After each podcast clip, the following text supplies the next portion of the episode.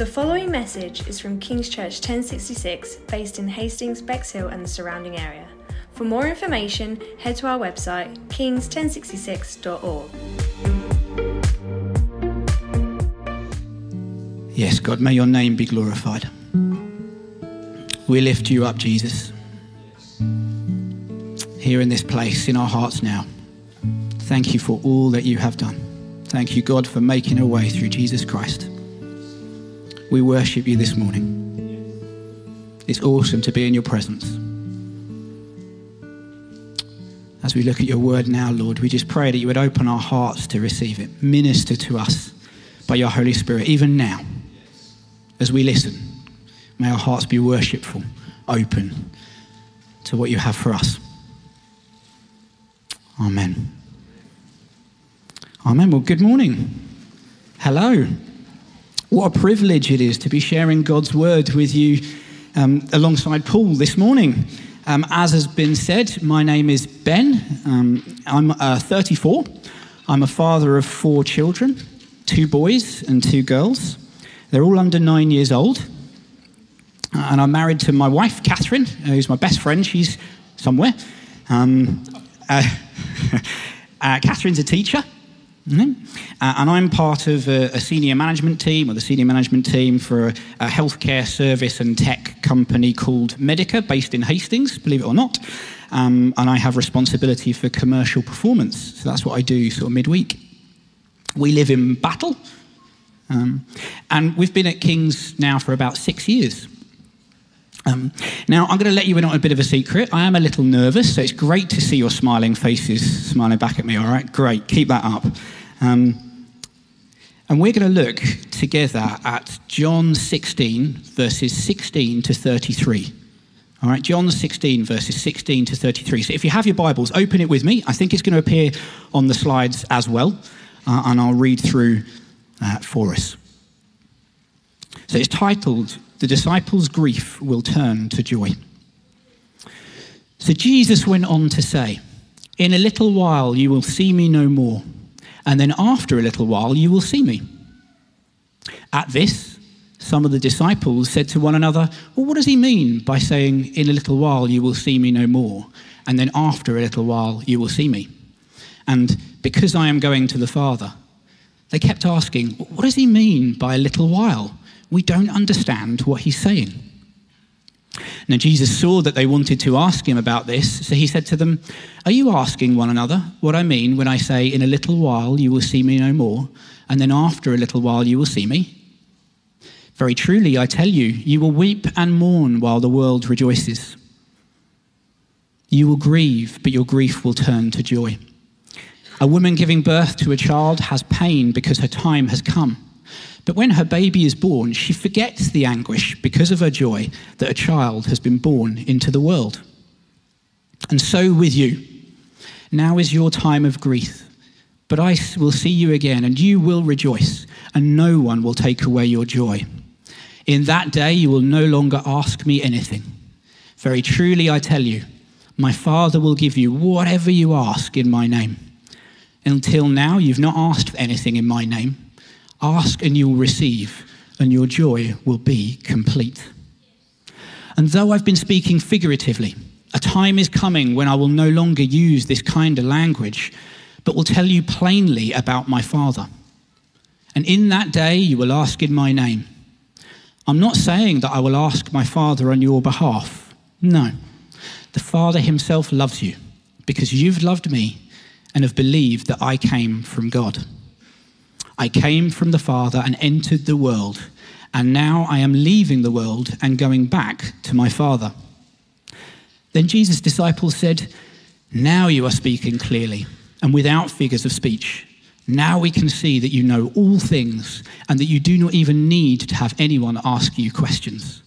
This makes us believe that you came from God. Do you now believe? Jesus replied. A time is coming, and in fact has come, when you will be scattered, each to your own home. You will leave me all alone. And yet I am not alone, for my Father is with me. I have told you these things so that in me you may have peace. In this world you will have trouble, but take heart. I have overcome the world. Well, there's no hiding the fact that this passage is tough and it is complex. There's quite a lot to it. So, Paul and I have tried to add some structure or find some structure to working our way through it this morning. We're going to try and cover what Jesus says about sorrow and pain and grief. So, a cheery start, right? and then touch on the promise of joy and peace, and then land on our Father's provision along that journey. So, what's going on? Well, up to this point, right, the life for the disciples was going pretty well, actually. Life was good. They'd seen Jesus perform many miracles, like feeding thousands of people off just a few loaves and fish, healing the sick. And just a few days earlier, Jesus had ridden into Jerusalem and been welcomed by the crowds in celebration. But the Pharisees, the religious leaders, they'd taken offense at what Jesus had said, and their plans were in motion to arrest and kill Jesus. So things are kind of building up to a turning point. And Jesus knows that, but the disciples don't yet understand that their joy was shortly to turn to sorrow. And in fact, that's our first point. It's that as Christians, there will be sorrow and there will be pain. In fact, particularly as followers of Jesus. Ultimately, we live in a world that is tainted by sin.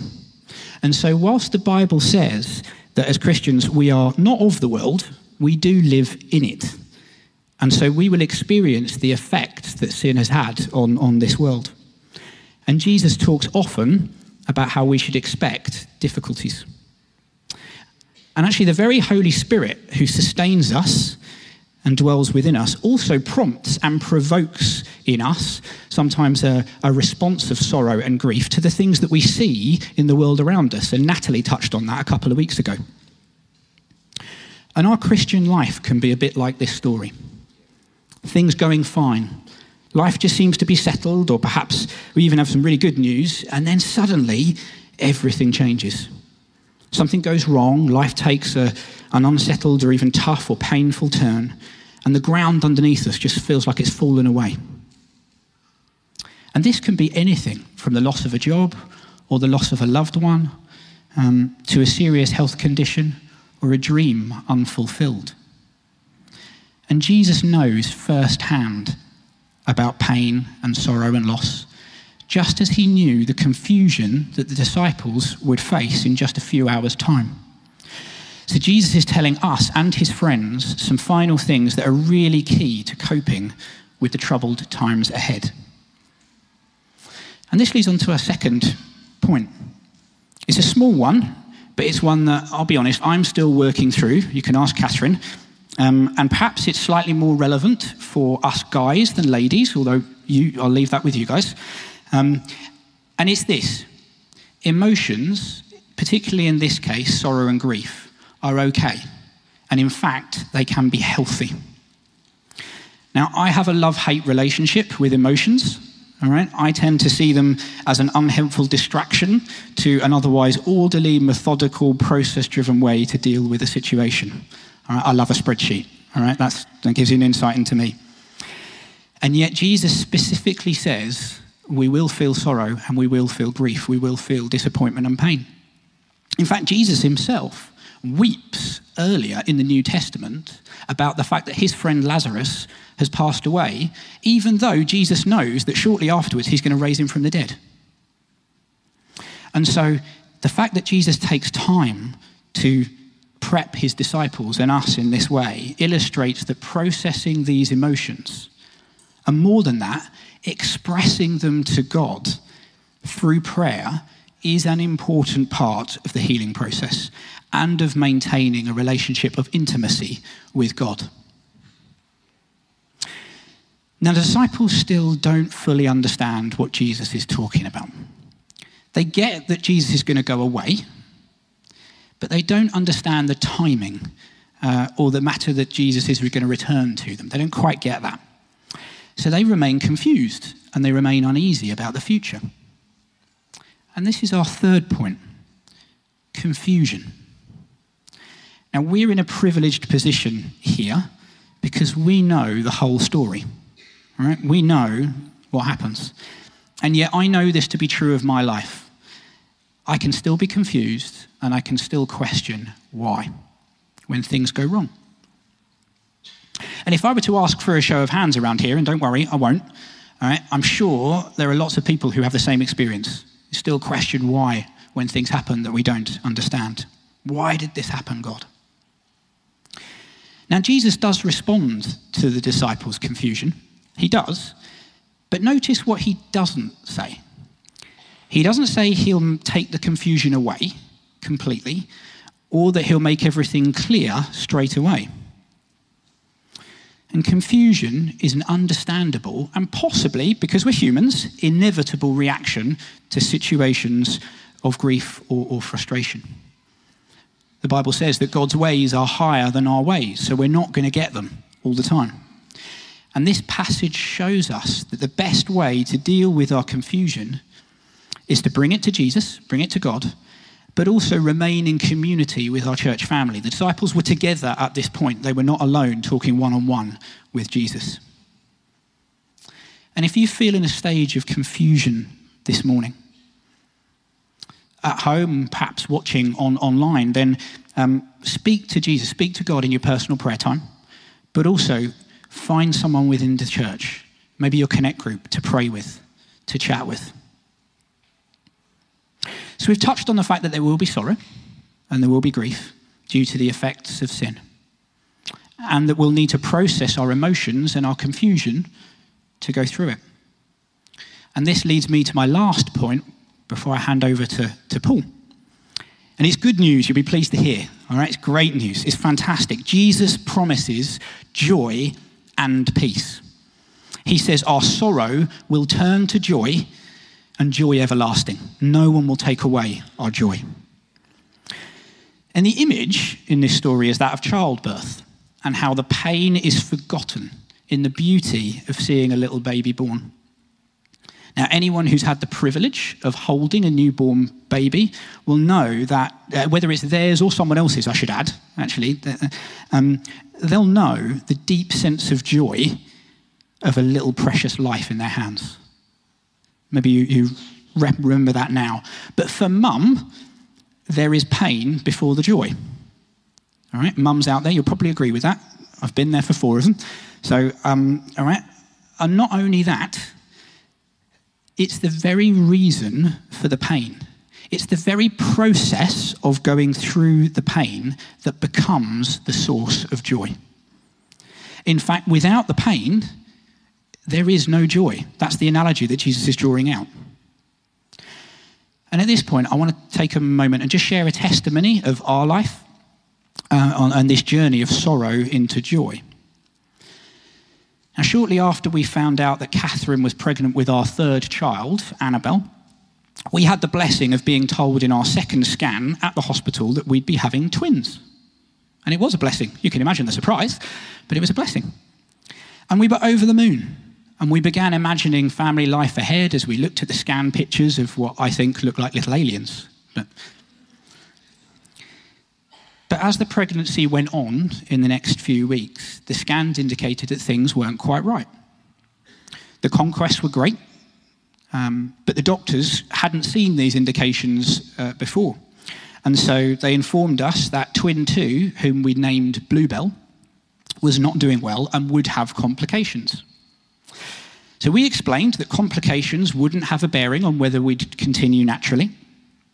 Um, and during that time, there was a lot of anxiousness and there was a lot of sorrow because of the turn of events. So we prayed a lot and we had others, some of you in this room, praying with us. And as time went on, the doctors continued to monitor um, and they could see Bluebell deteriorating and in a way that they couldn't diagnose. So they, they sort of sent Catherine in a quite a dramatic same day referral up to a neonatal unit at King's. Um, and again, God's provision was over us because Catherine um, was seen very quickly. Um, but they confirmed that Bluebell was passing away. And our sorrow turned to grief at the loss of Bluebell. It was hard. It wasn't easy, it was hard. And throughout it all, we never felt abandoned by God or doubted his love, but we did question why it had to happen that way. And then our prayers turned to, well, if it's happened, because I'll be honest, we didn't get an answer, a clear answer. You know, we just started praying, well, if it's happened, God, then use it to reach others who have faced the same thing. And since then, we've both, particularly Catherine, had opportunities to speak with people who have bottled up similar experiences for years. We've been able to share how God was faithful, how our church family stood with us, and ultimately how Jesus can bring peace and healing in the midst of something like that. We've been able to talk to our children about Bluebell and about how God loves each of us so very deeply that he sent Jesus to die for us.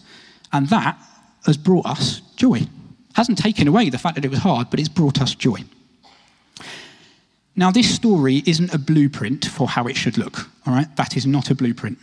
I simply share our journey, and, our, uh, and everyone in this room will have different experiences and stories. Some simple, and some really complex, and still very raw. And that's okay. And we'll have an opportunity later on as we break bread together to respond. But whatever our situation, I want to suggest to you that God's work is not to extract our sorrow and replace it with joy, but to turn our sorrow into joy. The sorrow we experience is often directly connected to the coming of our joy. And the joy of the Lord is our strength, it says in the Word of God. Joy is not just an emotion, although it can and does lead to positive feelings. It's also a positive inner sense of certainty that God's good and perfect plans will come through. And joy can be experienced in our lives here on earth, like I've just described, even in the midst of sorrow. It's a fruit of the Spirit, and it's a work in us that is brought about through the Holy Spirit. But Jesus is also pointing us to a bigger, better joy to come, to joy everlasting. Not based on circumstances, a joy everlasting. Our life here is but a fraction of the life we look forward to with our Saviour in heaven. The pain and the sorrow of the crucifixion all right, led to the resurrection and the ascension of Jesus and the coming of the Holy Spirit. Death defeated. It is finished. And when our faith is in Jesus, we have the sure and eternal promise of heaven. No more pain, no more sickness, no more tears. So there's a promise of joy that we can take hold of both now and to come. And before I hand over to Paul, just a sec, I just want to say if you don't have a faith in Jesus this morning, I urge you, today is an opportunity to ask him into your life. All right? Life is temporary, but Jesus offers life and joy everlasting. Amen. Over to Paul to take us through to the next bit.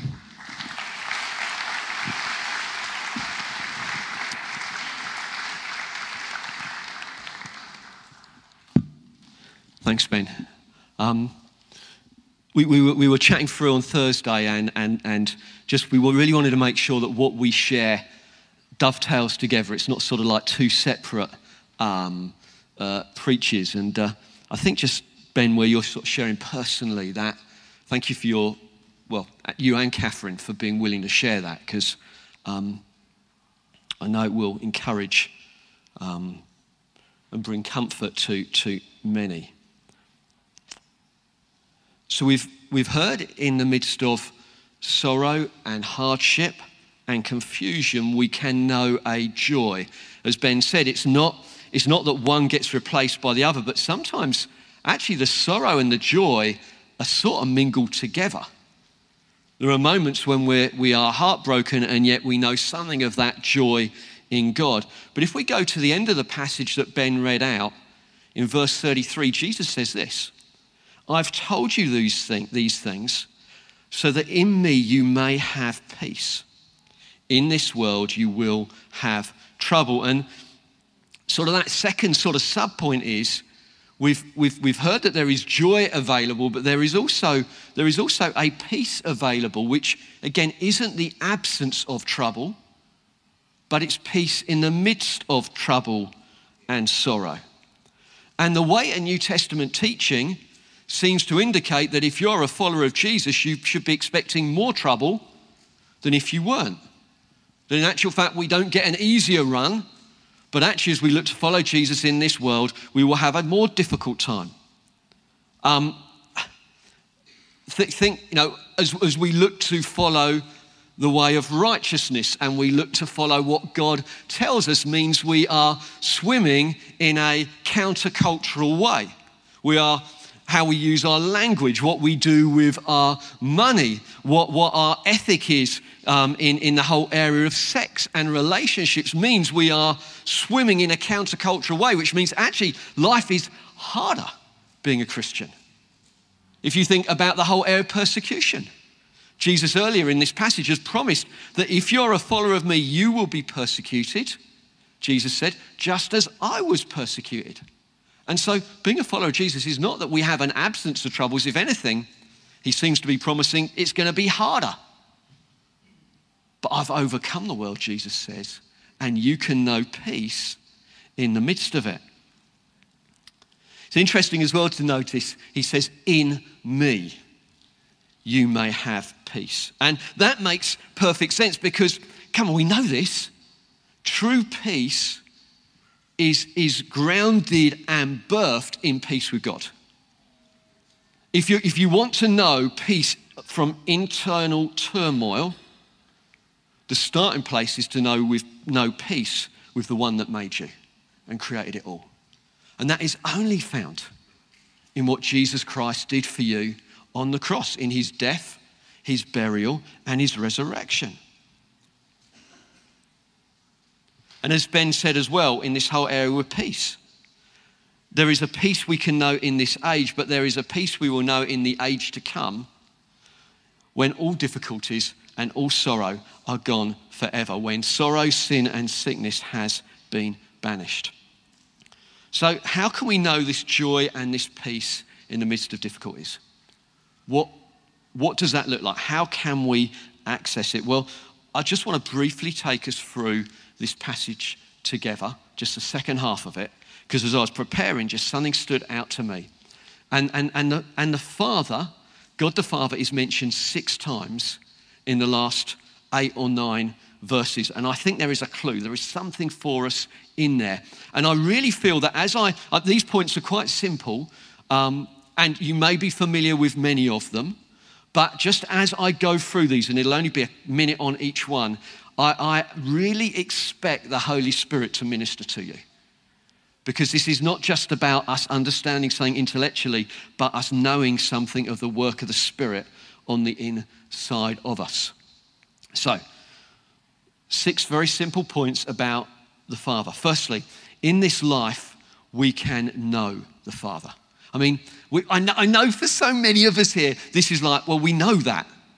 We, we know that, but, but we can know the Father. In verse 25, he says this Jesus says to his disciples, Though I have been speaking figuratively, a time is coming when I will no longer use this kind of language, but I will tell you plainly about my Father. God, the Creator, God, the Sustainer, God who has got a plan for your life, you can know Him.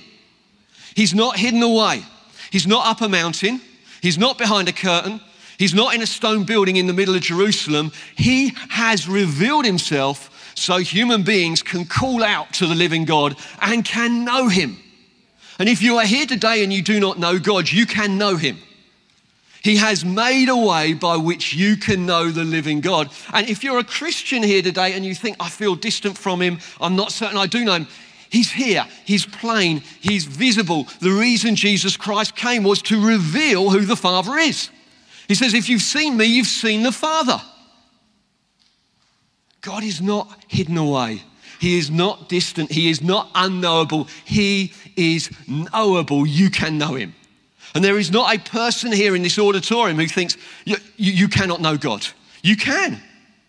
You can. He has made a way. Second point we have access. In this age, in this life, we have access to the Father. Jesus said to his disciples, I am going away. And what he meant by that is, I'm going to go and I'm going to die on the cross and I'm going to carry the weight of sin of humanity on my shoulders. And in so doing, in carrying that weight, being buried in the ground, then three days later rising again, he has made access so any human being can call out to Jesus Christ for mercy and we can have access to the Father. That is the only way. If you do not know Jesus Christ today as your Lord and Savior, you have no access to the Father. And the truth is, you can't really know Him either. But if you've put your trust in Jesus Christ as your Lord and Savior, you have access. You have access on Sunday mornings. You have access at connect groups. You have access on your Wednesday lunchtime when you open the Psalms, which is a bit of the Bible, and you say, Holy Spirit, would you help me to understand what I'm reading? He is there. You have access. Jesus Christ made access for humanity to come to God. Without Christ, no access. The only thing we have is a fearful dread of the wrath of God. But because of what Jesus Christ has done, you can come. And as Ben finished, because Ben, if you don't know Jesus, I know Ben really wants you to come to know Jesus. He is really keen. I'm, I'm keen on that as well, but Ben is really, really keen.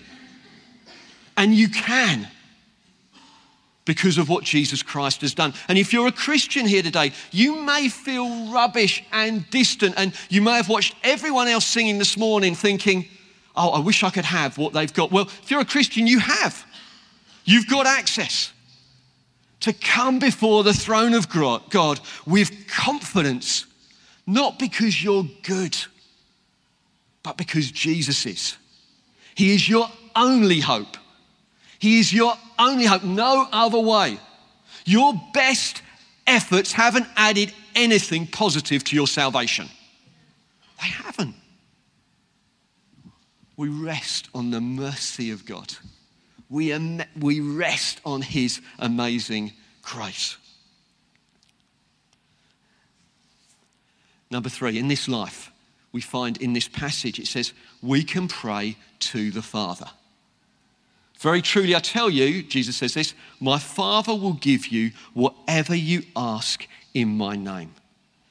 Jesus had an effective prayer life and he's basically saying to his disciples, You can have an effective prayer life.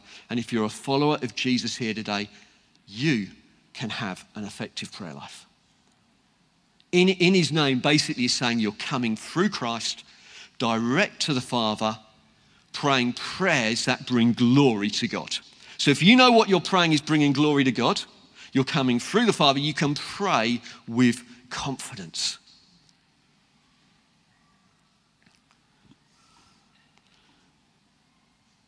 When you prayed this morning, you're not speaking to the air.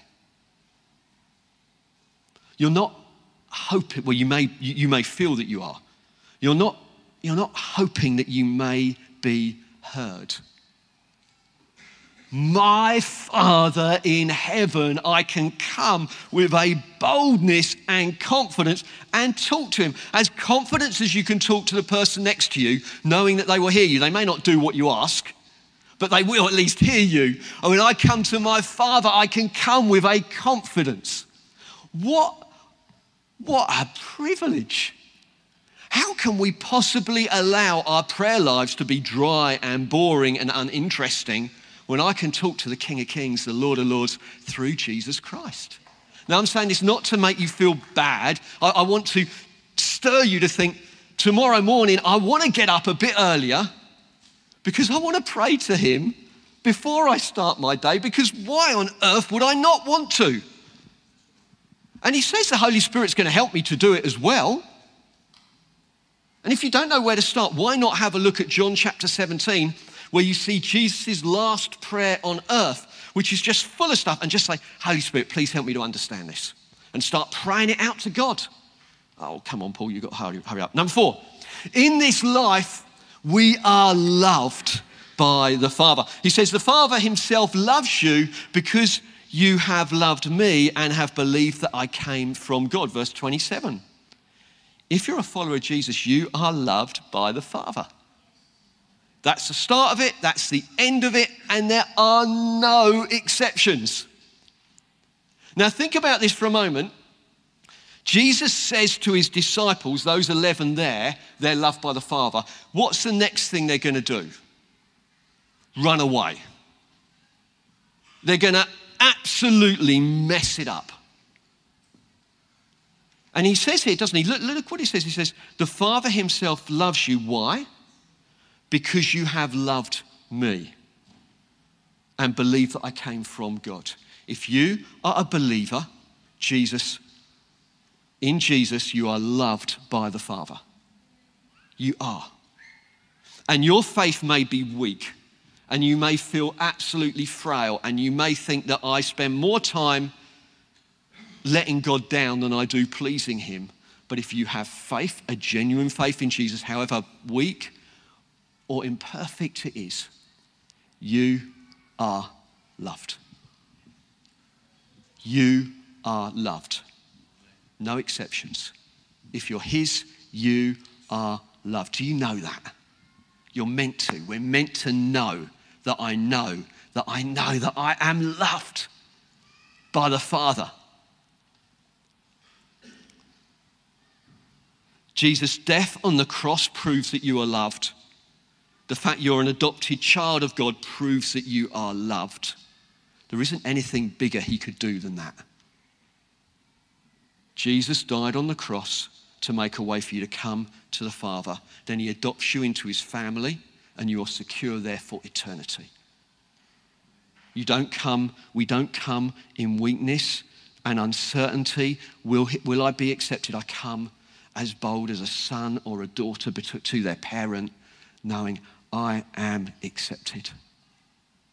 You are loved.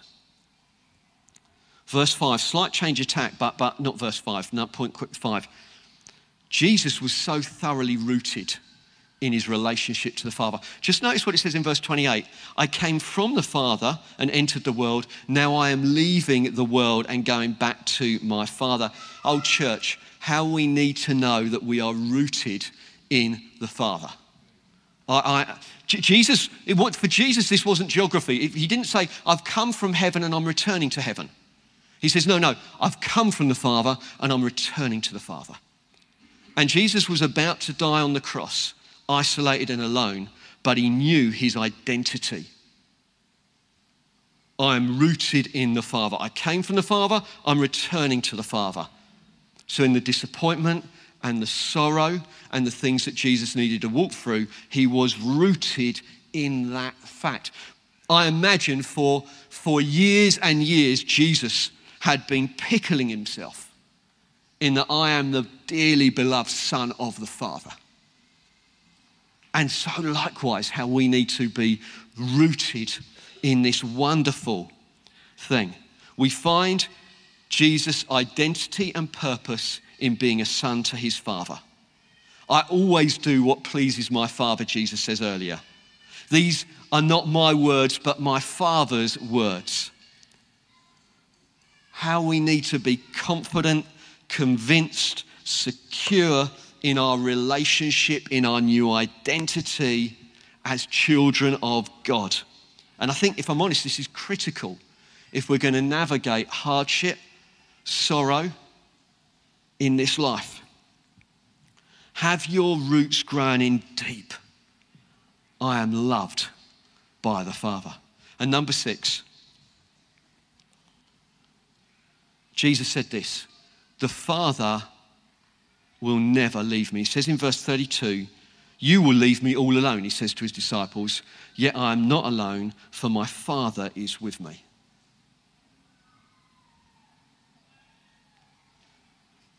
Jesus had confidence in the Father's near presence. I, feel these words have prophetic significance for a number of you today. Why don't you just um, close your eyes and just raise your hands?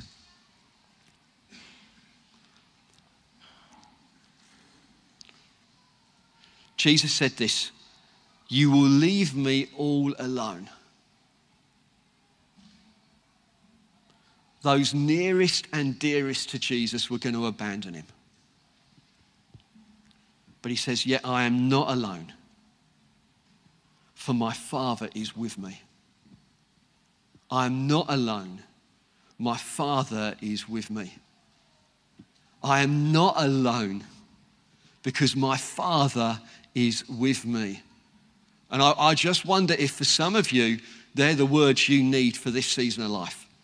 I am not alone because my Father is with me. How do we navigate through the difficulties, the hardships, and the troubles of this life? How can we know joy and peace mingled in the midst of some of these things? It's being rooted and secure in the Father. He will never leave us. And in this final discourse, this final words that Jesus shares, he's told us about the Holy Spirit. He said, I'm sending another counselor to be with you forever. This, this stuff is learnt by the Spirit. Can I just invite the band back up, please?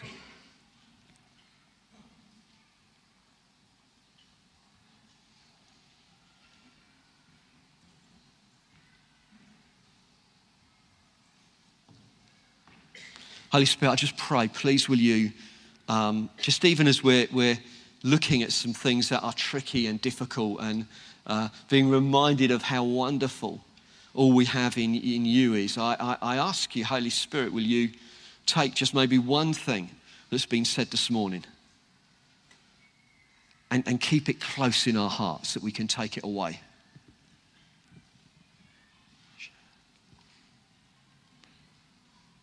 Father, I pray as we take the bread and wine together and we remember that this, this access, this knowing, this being loved, this rooted, is only possible because of what you have done, Jesus Christ, and your cross